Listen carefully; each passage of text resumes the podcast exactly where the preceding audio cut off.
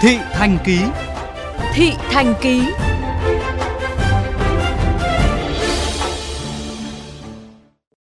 Thưa các bạn, sau thời gian triển khai thực hiện khai báo y tế bằng mã QR tại các địa điểm công cộng, cơ sở sản xuất kinh doanh dịch vụ, đến nay đa số các địa điểm đã niêm yết mã QR.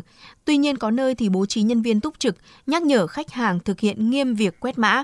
Có nơi lại chỉ làm cho có, dán mã nhưng không ai quét. Ghi nhận của phóng viên Nguyễn Yên. Sau mấy ngày cuối tuần qua đi mua sắm cho gia đình, chị Phạm Thúy Hằng, phường Láng Hạ, quận Đống Đa khá ngạc nhiên khi có nơi yêu cầu thực hiện quét mã QR với tất cả mọi người, có nơi lại không bắt buộc. Khi vào siêu thị đều phải quét mã QR code để dễ dàng truy vết. Tuy nhiên khi mà tôi đi chợ ở Thành Công ngay gần nhà tôi thì mọi người thường sẽ không quét mã QR code mà sẽ mua rất là nhanh chóng. Rõ ràng là có những địa điểm làm rất là nghiêm và quy củ. Tuy nhiên tại những nơi như là chợ dân sinh hay là khu vực mà dân cư sinh sống thì mọi người thường có tâm lý là có vẻ lơ là và hơi chủ quan hơn. Theo chị Hằng, việc thực hiện quét mã QR chưa nghiêm một phần là do ý thức của người dân. Một phần nữa là do nhiều người không biết cách khai báo bằng QR như thế nào, trong khi thiếu lực lượng chức năng tại chợ hướng dẫn thực hiện việc này. Chị Nguyễn Thị Lan, chủ cửa hàng hoa quả trên phố Dương Quảng Hàm cho biết, cửa hàng đã dán mã QR trước cửa. Tuy nhiên, thời gian qua, việc quét mã QR gặp một số khó khăn bất tiện.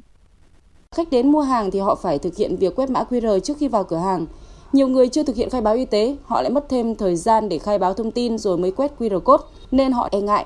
Có khi họ chỉ vào chọn hàng, thanh toán rồi đi ngay. Nếu mình cứ bắt buộc họ phải thực hiện cái khai báo y tế này và quét QR code thì có khi họ sẽ đi mua ở chỗ khác. Thêm vào đó thì chúng tôi lại phải bố trí riêng nhân viên kiểm soát nhắc nhở khách hàng thực hiện việc quét mã QR. Đây cũng là một áp lực đối với cửa hàng.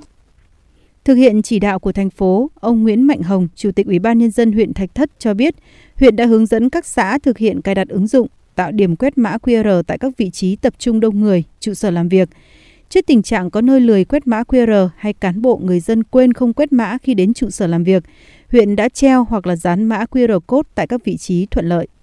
Tất cả các cái điểm, kể cả cửa hàng ăn uống, mua bán thì đều phải có cái mã.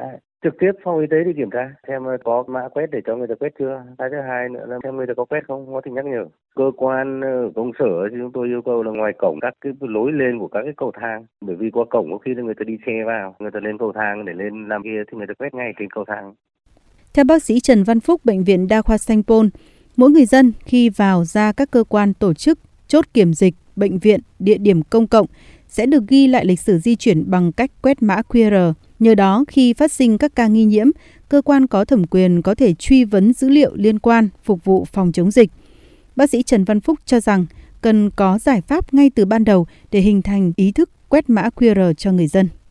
Cái đầu tiên là chúng ta phải cải thiện về mặt công nghệ. Cái thứ hai nữa là làm sao để vận động cho người dân, người ta tin tưởng và người ta dùng. Và cái thứ ba nữa là chúng ta cùng chia sẻ với nhau về quyền lợi. Bởi vì đây là cái vấn đề phòng chống dịch, chúng ta đạt được một cái hiệu quả cao nhất thì cái tinh thần tự giác của người dân đó là chính. Chúng ta nên có nhiều những cái kịch bản khác.